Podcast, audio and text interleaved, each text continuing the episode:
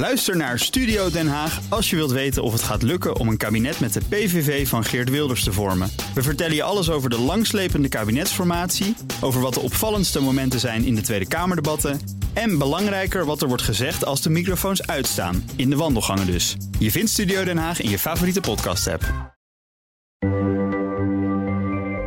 Wetenschap in het kort met Carlijn Meinders. Het is niet iets wat een gemiddeld persoon zich vaak zal afvragen, maar onderzoekers wilden het maar al te graag weten. Hoeveel wegen alle cellen van een immuunsysteem bij elkaar opgeteld?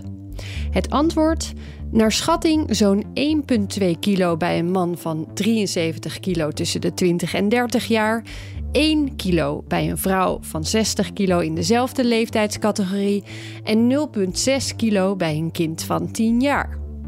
Het immuunsysteem is een enorm complex systeem waarin bij een gemiddelde man zo'n 1,8 biljoen en bij een gemiddelde vrouw zo'n 1,5 biljoen cellen met elkaar samenwerken om ons gezond te houden. Bij een kind van 10 zit dat aantal rond de 1 biljoen. Nog steeds behoorlijk veel dus. De meest voorkomende cel bleek een lymfocyt te zijn, een type witte bloedcel, goed voor 40% van het immuunsysteem.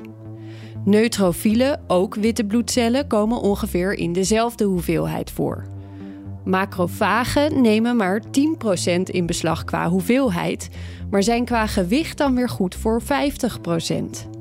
Allemaal kennis die onderzoekers onder andere kunnen gebruiken voor het maken van betere medische modellen.